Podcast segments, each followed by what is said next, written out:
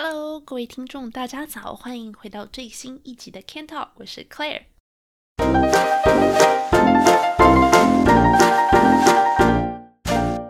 最近呢，因为加拿大的疫情到现在其实也还是还没有好转嘛，所以呢，至少在安大略省的的话呢。政府所规定的这个所谓的 stay at home order，也就是居家禁令，呃，本来是二月底就要结束的，但是现在要一直延长到三月中。然后现在看起来，我想就算到了三月中，可能情况也不会变得太乐观吧。我觉得，就如果加拿大的人这种死性不改的人的话，感觉上要一直。可能延续到四五月都是有可能的哦，所以呢，真的是觉得好像已经很久很久没有出门了。对，现在除了你要出去买菜，或者是去看医生，或是去运动以外呢，呃，真的尽量政府就是规定说是不能出门。所以呢，感觉离上次去外面吃饭或者去外面看电影啊什么什么的娱乐活动，感觉已经是好久好久以前的事情了哈，都快要忘记那是什么感觉了。那今天因为讲到出去外面吃饭，就想到以前有办法出去外面吃饭了的时候，所发生的一些比较爆笑的事情吧。所以今天呢，想要跟大家来分享的主题呢，就是加拿大的餐厅文化。那加拿大的餐厅文化，我觉得大家第一个想到的应该都是小费的制度吧。那相信大家只要稍微，就算你没有出过国的经验，应该也都知道说，如果你到比如说欧美啊，嗯，通常吃完饭都是会给小费的嘛。那这个小费的数目呢？呃，一般情况下，应该是在消费额的大概十趴到二十，或是有时候可能到二十五趴左右。但是近年来呢，尤其是在加拿大，有一些学者跟餐饮从事人员就会主张说要废除小费，因为他们觉得说，其实小费实际上是有点歧视性的，而且还会造成更严重的社会不公跟歧视。那这是什么原因呢？其实我觉得，因为其实小费据说是起源于十七世纪的英国。那那个时候有一些可能赶时间的顾客啊，他们没有真的有很多时间坐下来吃饭什么的，所以他们进了餐厅之后呢，他们就会在一个罐子里面放下一点点钱，以便可以得到更快速的一些服务。所以英语里面的小费就是 tip，其实实际上是来自于说 to ensure promptness 的这个缩写。那在美国呢，小费在他们南北内战之后就开始流行嘛。那当时获得很多获得自由的黑奴，他们到处找工作的时候，可能会因为一些没有什么专长或是专业技能呢，被雇佣之后，他们拿不到工资，就只能靠客人的小费为生。这就是为什么如果你去美国旅游，如果你上网 Google 一下，大家都会说你一定要给小费。原因之一就是因为。在一开始的美国，小费是很多人主要的收入来源，但是在今天的加拿大，小费已经不是服务生的唯一的收入来源嘛？其实我们还是有基本工资的。那在有基本工资的保障这种前提之下呢，很多人就会觉得说，那为什么我还要付小费？那再加上说，很多人又会觉得说，呃，如果你是比方有色人种，或者是说是比方说你是黑人呐，或是你是比如说身心障碍者，还是怎么样的？的话呢，你可能得到的小费相对于白人来说就会比较少一点，所以这样子 in a way 就是好像有更多的歧视跟更多的不公，所以现在就很多人主张废除小费。虽然说啦，我觉得呢，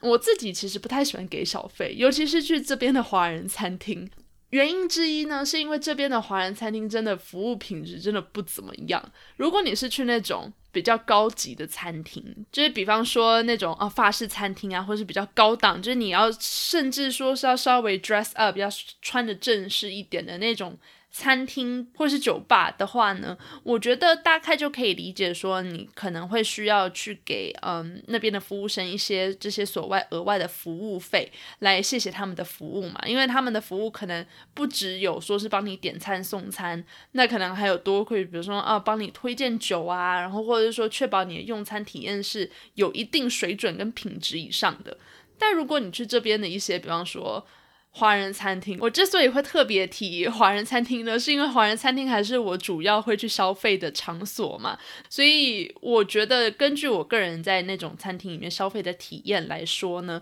我觉得很多时候给小费其实在我的心里面是不怎么 make sense 的，因为他们的服务真的就是不怎么样啊。我记得我之前有一次去这边的一家东北菜的餐馆，这边就不要提名字好，但是它是一家还蛮有名的连锁餐厅哦。那说实话啦，我有一阵子还蛮常去吃的，因为它的东西讲实在话，还其实还蛮好吃的，所以有一阵子我还蛮蛮常去。但有一次呢，我妈妈还有我家人从台湾来看我，然后我就想说，哎，他们的东北菜做的还不错。那在台湾的话，我不知道东北菜多不多啦，或者说做的到不到底。但是这家餐厅是我当时有一个从东北来的朋友推荐的，所以我我就想说，哦。那还是带他们去，就是吃吃看嘛，对不对？结果呢，真的很扯，是怎么样？我们点了一个蒜泥白肉，还有一道锅包肉吧。多锅包肉有点像咕老肉这样子，然后它就是有点酥脆，然后外面有一层酱，这样，然后吃起来酸酸甜甜的。结果呢，我们点了好几道菜，那他们上来了的时候，我们发现就是它的蒜泥白肉没有熟。就它的猪肉没有烫熟，所以我们有跟服务生反映，就说哦这道菜好像没有熟诶。然后你知道那个服务生怎样了？他直接就是翻一个大白眼给我们看，然后就态度很差，然后直接说哦好啦知道了，然后就把东西收走了。然后结果重点是说他后来端上来的另外一盘。它的肉还是没有熟的，所以我严重怀疑，其实根本就是同一盘菜，只是他就拿进去，然后怎样，然后再拿出来一次，然后我们还又又跟他再反映一次，然后他又又给我们一个白眼，然后第三次拿出来的菜才终于是熟的。然后除此之外呢，我们不是还点了一盘锅包肉吗？那锅包肉吃起来是冷的耶。我不知道这道菜要怎么吃起来是冷的，因为正常来说应该是要现炸，然后把那个酱这样淋上去之后，那个口感才最酥脆、最好吃嘛，最新鲜。所以我们一吃到是冷的时候，我们就有点傻眼，然后就跟那个服务生反映说：“哎，那个这个好像有一点不太正常，看他们能不能帮我们换一盘这样。”结果他们真的很夸张，就是态度超恶劣，然后不然的话就是后后面。自从我们跟他们有所反应之后呢，后面端上来的菜就是每一道都是有，不然就是里面有头发，不然的话就是我没有看到，就是可能这边缺东少西的怎么样怎么样。然后我们就觉得整个用餐的体验就是很不被尊重，所以后来要给小费的时候，我们就想说那就不要给好了，所以我们就只付呃饭钱。结果后来他我们付了饭钱之后呢，那个。结账人员还跟我们提醒说：“哦，这个结账金额里面是不包含小费的哦。”然后那时候我妈整个就是超火大，所以她就直接跟他说：“对啊，你们觉得你们服务品质值得小费吗？”然后那个人就直接就是傻在那边，然后我们就走了。其实其实那个时候我心里有点紧张，因为这是我第一次真的。拒绝付小费，在那之前，不管是呃品质有多差，或者说可能菜啊服务品质啊怎么样怎么样，可能就算没有到达我的预期，通常我还是会付个十几趴，就意思意思一下。但是那一次是真的，我被气到，就觉得说哦，实在是不想付，所以我就没有付。所以说实话啦，我觉得虽然说这是一个很。常见的北美的餐厅文化就是你好像一定要付小费，而且我自从搬来国外之后，我真的听到很多这样的故事。我妈说她以前这可能是好几十年前了，就是她还年轻的时候去纽约出过一次差。然后呢，他在出差的途中，就是有跟他老板一起吃饭嘛。那在吃饭的途中，他们跟服务生也都聊得很开心啊，然后整个就气氛非常愉快什么的。就是，但他们不知道要给小费，所以呢，吃完饭他们结完账之后都已经出门喽，他们的服务生就追上来。然后很愤怒的问他们说为什么没有小费？这样，然后他们那个时候才发现说，哦，原来给小费是一件就是很正常。然后其实说实话，如果不给的话，好像更失礼的一件事情。所以自从搬来国外之后呢，我妈一直就是耳提面命的跟我说，提醒我说，一定如果出去吃饭的话，至少就是意思意思给的十几趴，嗯，或者说如果你真的是学生负担不起来的话呢，可能十趴也 OK 这样子。所以我一直都有。这个习惯就是说，不管他的服务品质怎么样，我都还是会愿意去给这个小费，然后表达我对于那个服务人员的感谢。但是实际上，你仔细想看，就之后呢，就会发现说，其实有很多的服务跟很多的行为，其实我觉得是不值得这个小费的。而且说实话，就是如如同我刚刚所说，这个小费的起源是来自于说以前的有些人，他们可能没有基本工资的保障，然后必须要仰赖这个小费为生。你给小费才算是说是你真的有帮助到那个服务生，有确保说他们有足够的金钱，他们付出的劳力跟时间呢，有实际上有得到金钱的回报。但是现在，尤其是加拿大啦，我不知道美国现在普遍来说状况怎么样。说不定他们现在也有基本工资，还是说没有，我也不知道。所以如果有美国听众知道的话呢，麻烦告诉我一下，这样我以后如果去美国的话才不会失礼。但是我自己据我所知，在加拿大是大家都有基本工资的。那可能有一些餐厅会说，他基本工资给你是其实低于法定所规定的。然后我之前呃在那个。怀旧系列里面的打工片有提到过嘛？说我以前其实有遇过这样子的雇主，说呃加上小费之后，你其实时薪平均算下来就是还是有超过基本工资，所以他们实际上给你的工资呢，并没有到法定规定的标准。但是即使是如此哦，我觉得那是雇主黑心诶，这这其实应该是犯法的。这个责任就是确保服务生有没有得到应有的回报，或者说得到应有的报酬的这个责任，不应该是在顾客身上的吧？至少我是这么觉得啦。那尤其是更不用说，如果有些服务品质就是真的是很差劲，那付小费付出去，我都觉得为自己钱包心疼一秒，有没有？然后呢，另外一个跟小费有关的争议是说。就如同刚刚提到的，如果你是有色人种的话，或甚至你都不用是有色人种，只要以今天有人刻意想要歧视你，呃，不管怎么样，你有可能得到的小费还是很少，跟其他的同事比起来呢，你可能得到的更少。那这样子的话，长期下来，我是没有读过这方面的研究啦。但如果我今天拿到的小费比我其他人种的同事还要少的话，实在是很难不有这种。怨怼吗？或是埋怨的心，说社会好像歧视，其实可以有这样子的机会来加深哦。那另外一方面呢，虽然说现在加拿大有些餐馆，其实它近年来有尝试取消小费。或者说进行这种所谓的小费改革，呃，比方说他们的账单上就是一律会加上大概，比方说在十二趴左右的服务费啊，台湾应该也有吧？我记得以前在，尤其是在台北，我觉得就吃饭的时候，好多地方他是直接帮你加服务费，而且说实话，在加拿大尤其是哦，这个大家真的要当心，是有时候他加了服务费之后啊，他不会告诉你说这个服务费已经有被。包括在你的总金消费金额里面了，所以很多人他如果你没有仔细看账单的话，你还会再额外再多付一笔小费。所以我觉得这店家真的是很黑心诶，或者是说他们应该就是要主动提醒客人说服务费有没有被包含在里面嘛，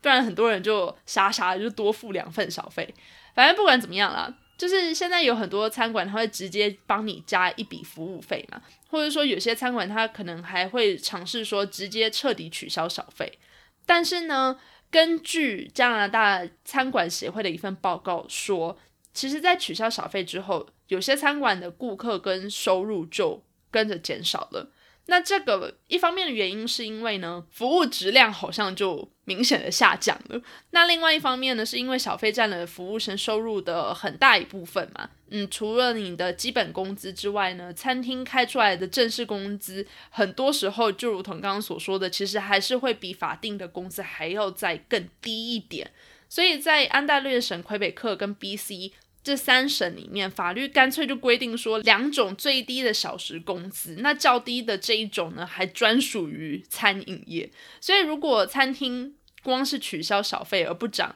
它平均的时薪工资的话，其实是留不住员工的。而且，这个涨工资的成本，最终还是会反映在你饭菜的价格上嘛。就是你去餐厅吃饭，说不定你以前呃花十块钱，然后你再加上一个十十二 percent 的小费，然后。Versus 说你现在好像虽然说是取消了小费，但是店家为了要留住他的员工，还是必须要涨价，所以实际上你最后可能付的钱说不定还更多。所以这就是为什么其实有很多嗯餐厅的老板跟员工其实并不都支持去取消小费啦。但我觉得这种小费文化，说实话还是很。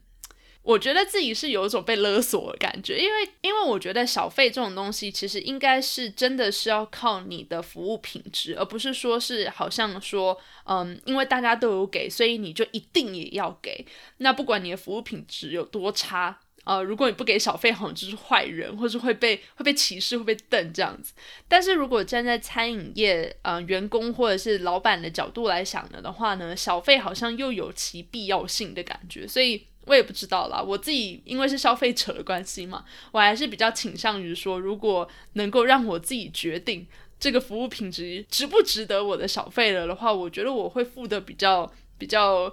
甘愿一点。因为如果我没有，就是只是单纯说哦，大家都说要付，所以就一定要付。那真的遇到那种很靠腰的那种服务态度的时候，真的是嗯，让人觉得这个小费好像丢到水里面去那种感觉，所以。真的是觉得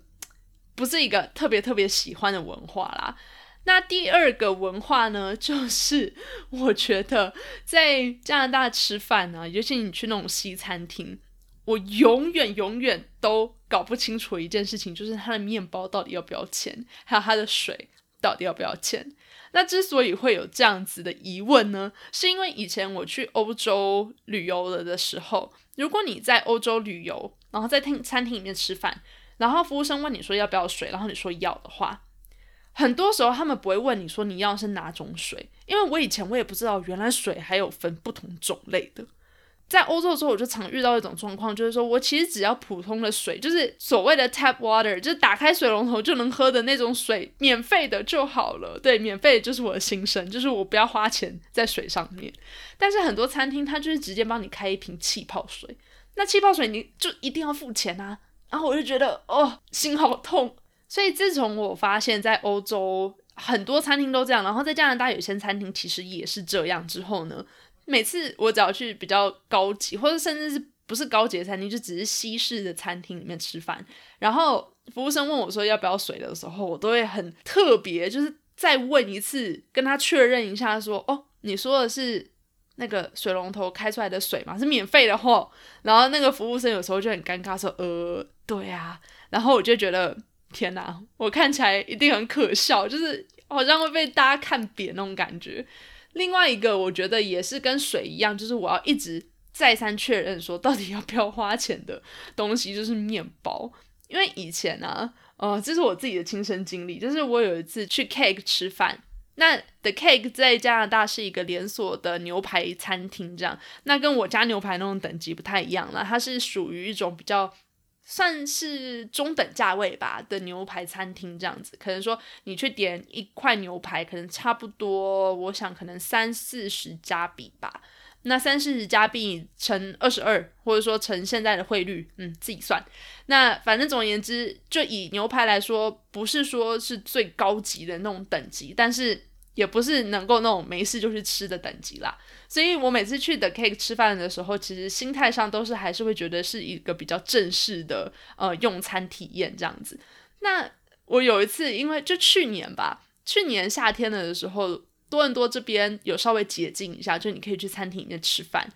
然后呢，我就想说机不可失，所以呢，我就约了朋友一起去 The Cake 里面吃饭，想说哦，好久没有来吃牛排了，来享受一下好了。结果我们就点完菜之后，服务生就问我说：“哦，那请问你要面包吗？”然后我下意识就说：“哦，不用，因为我以前一样也是在欧洲旅游的时候吃过了亏，就是很多的时候，它的面包其实要多算钱的，在你看到账单之前你就不知道。那偏偏我是一个脸皮很薄的人，就是有种死要面子嘛，我就觉得好像开口会很丢脸这样，所以通常我都会。学过一两次乖之后，我就会直接跟他说：“哦，不用这样子啊，我也没有说很想吃面包怎样怎样，反正我就会拒绝这个面包。”所以当时在 The Cake 里面呢，服务生问我说要不要面包的时候，我第一反应是直接跟他说：“啊，谢谢，不用。”这样。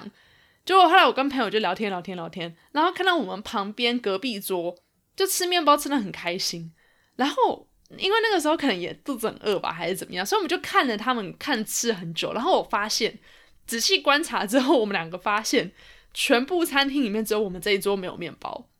所以我们两个就在那边讨论说：“哎，你觉得是大家都很有钱，然后在外面点面包来吃是一件很正常的事情呢，还是说这个面包是免费的？所以我们就那边讨论了很久之后，我就决定要去问那个服务生。所以服务生帮我们送了前菜来之后，我就问他说：“诶，那个不好意思哦，请问面包要钱吗？”然后那个服务生他直接笑出来，然后他就直接跟我说：“呃。”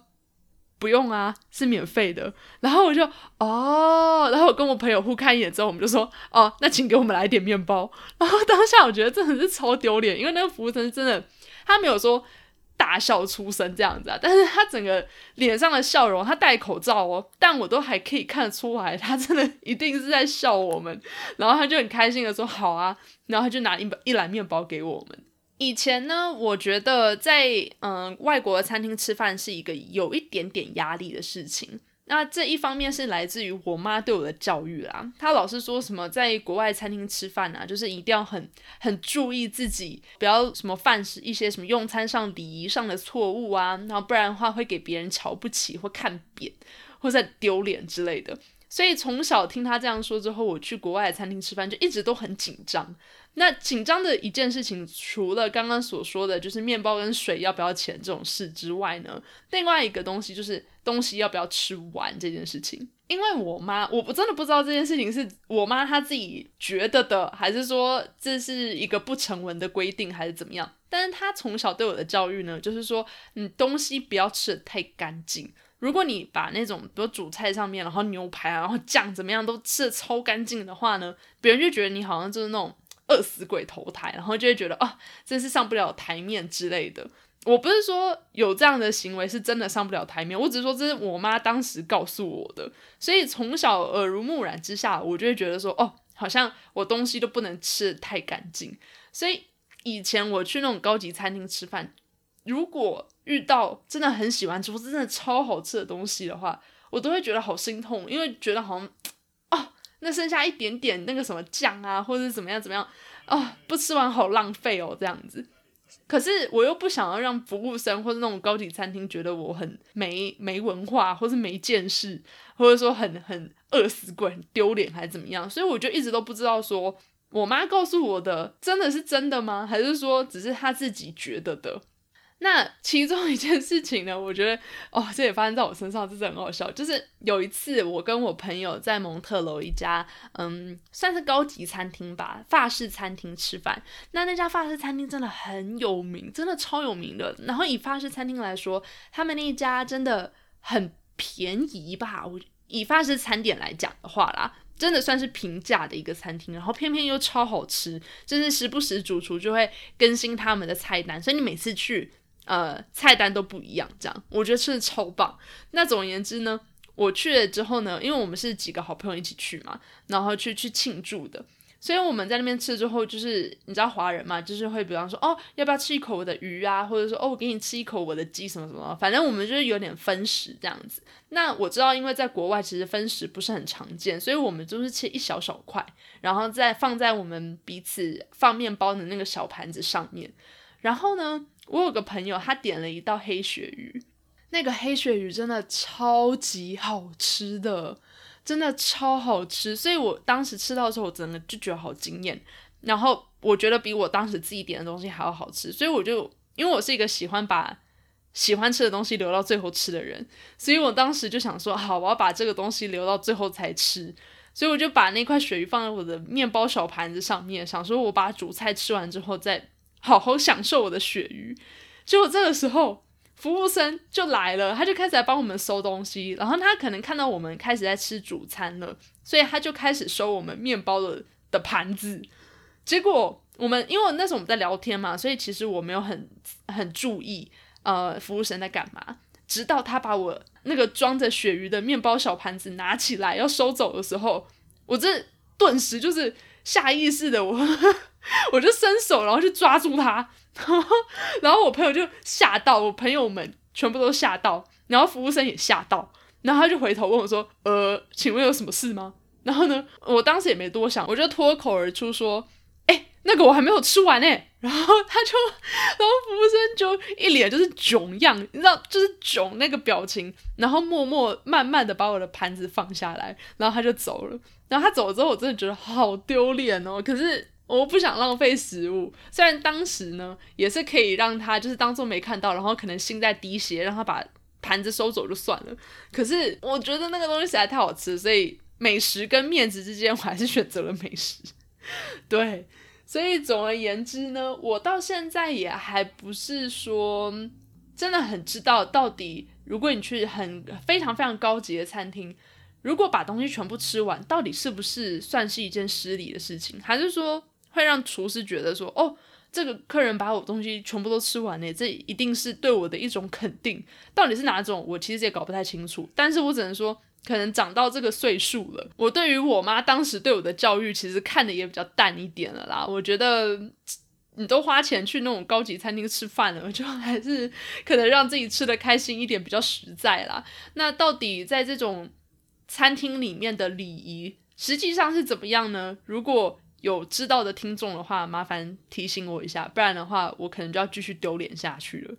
对，那还有另外一件事情是我觉得很有趣的加拿大餐厅文化，就是这个所谓的 patio。那这个 patio 呢，是加拿大夏天限定在户外用餐的一个。用餐区域，它通常都是临时搭建的一个，有点像用木墙围起来的一个区域，然后让你可以在嗯室外，就比方说马路中间，也不讲马路中间啦，就路边好了，呃，用餐这样子，然后可以一边晒阳光。那以前呢，我其实真的非常非常不了解，为什么加拿大人这么爱在外面吃饭，他们就很喜欢。我几乎所有外国人的朋友，如果他们有。在夏天有机会去做 patio 的话，他们全部都会选去做 patio。然后对于来自台湾的我来说，真的好难好难理解，因为台湾的的话是，如果夏天了的时候你能够做室内，大家都会抢着做室内，因为做室外超级无敌热。然后做室内的话，你就有冷气可以吹嘛。所以以前我真的完全没有办法想象。会抢着要去做室外的位置这件事情，然后如果尤其是你在夏天时节的时候，你打电话去餐厅里面定位，他一定会问你说你要坐哪里，你要坐室内还是室外？然后通常我一定都是说室内，因为 室外真的对我来说。夏天虽然没有像台湾的那么湿热闷热，那台湾的夏天还有另外一个不想做室外的原因，就是因为很常会有那种雷阵雨嘛，然后或者是说台风怎么样，有可能突然就下了一场大雨，然后来一个措手不及这样子，嗯，吃亏的到头来还是自己啦。所以我觉得可完全可以理解台湾人为什么不想要在夏天的时候坐外面。所以让我不能理解的是，为什么外国人这么爱坐外面，尤其是坐在阳光底下，他们真的超爱晒阳光的。然后偏偏又晒不黑，就他们晒晒久了，顶多是皮肤变红，或者是晒伤还是怎样。我真的从来没有看到他们晒黑过，这可能跟基因有关吧。但我觉得，说实话，以健康的角度来讲，其实也不是一个非常健康的事情吧。因为你在阳光底下坐那么久，除非你有一直补防晒啦。不然好像对皮肤也不是很好，尤其是加拿大紫外线那么高，对不对？但总而言之，如果你来加拿大，尤其是在夏天时间来加拿大的话，你就会看到真的是一群人哦，吃饭的时候都坐在室外的 patio 里面吃饭。那其实我也有在 patio 吃过几次啦。我觉得其实如果你不是在市区里面吃的话，其实有时候也还不错，就是在那种比较有阴影的地方。但是你有能够享受到就室外的微风，或者是说在一个风景比较漂亮的地方，你坐在外面吃饭，其实那个美景加美食的确双重的享受啦，我觉得。可是如果你是住在市区，或者说还是你在市区里面用餐的话，那个车子啊、马路啊、人潮啊，就是人来人往的就在你旁边而已，所以在汽车旁边吃饭。我自己是觉得我没有很喜欢啦，那尤其是说，其实污染也还蛮多的啊，跟那个坐在阳光底下吃饭的那种浪漫情怀比起来，我觉得我可能还是比较偏向于说让我吹冷气，然后我不要吸汽油、气烟味，然后让我好好吃饭可以吗？这样子，所以只能说，我觉得这就是一个很特别的文化啦。可能到现在我已经住了很久了，也还没有办法完全适应。但是如果你有机会去一个比较 suburb 或者是说比较郊区的漂亮的餐厅吃饭呢，也不妨去试试看坐在他们的 patio，因为有可能真的是一个蛮特别的体验。你在台湾或者说你在亚洲，你是不太可能这样子坐在室外，或者说坐在马路旁边的一个用餐区里面吃饭嘛，对不对？那尤其是台湾台北那个街区那么那么嘈杂，然后车子又更多了，所以我觉得这实在是一个就是可能北美或是欧美限定的一种体验啦。那如果有机会来旅游的朋友的话呢，可以试试看啦。但是就是试试看这样子，看喜不喜欢，对。好，那总而言之呢，以上就是 我觉得加拿大餐厅里面，或者说你出门用餐比较有趣的几个文化的地方啦。那今天跟各位做的分享，希望也能够 对各位来说有所注意或者有所帮助。那不管你对小费的心得或者感想是怎么样呢，或者是说你对做室内室外啊，然后到底。千古难题就是，到底你去高级餐厅里面吃饭东西该不该吃完？如果你对这些议题，就今天讨论过的议题呢，有任何感想，或是你自己亲身的体验，你愿意分享的话呢，也请多多留言给我。那也很感谢各位听众这一集的收听，我是 Claire，我们就下一集再见喽，拜拜。